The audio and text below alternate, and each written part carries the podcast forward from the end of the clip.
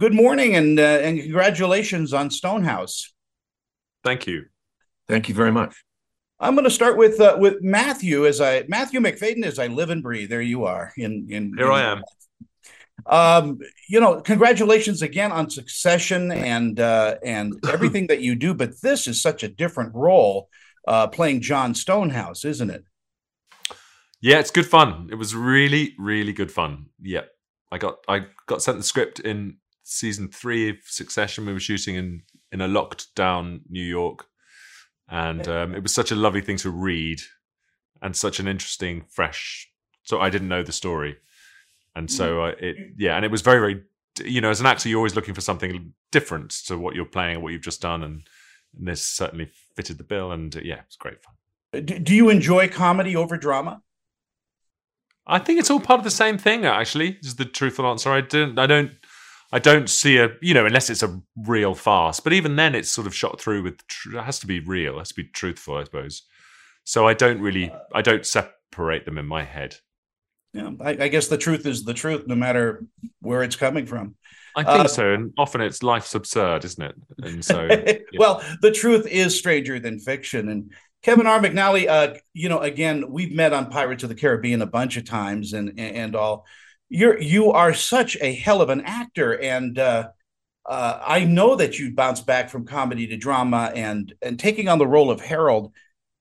This is such a strange relationship between the two. It's almost like a uh, Laurel and Hardy, if I if I could use that term.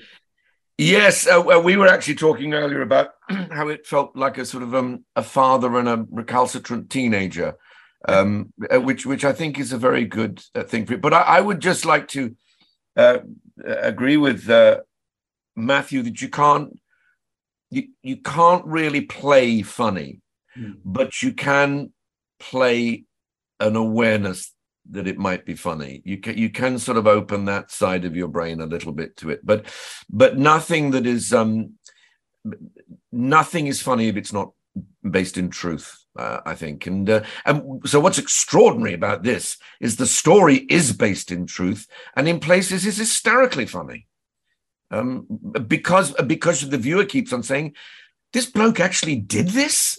it's just unbelievable at times. Yeah it really looks like it might be made up, but it's it's so wonderfully real. And, and Matthew, you've got such a great cast of characters to work with, a great cast of actors. Uh, is it tough working with your wife? no, it's it's joyful. Good. Yeah, it was really lovely. It was really really nice. Yeah, I hope she says the same. Uh, she probably will. And and Kevin, so yeah. And Kevin, you as well. I mean, you've got such a great scene partner.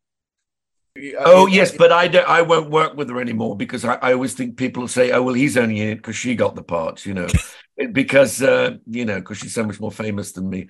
And uh, we also we used to have um, back in the old days um, uh, the characters called the Lunts. I don't know whether you remember. They were a husband and wife team, and I said, "I yeah. don't want to become the 21st century Lunts.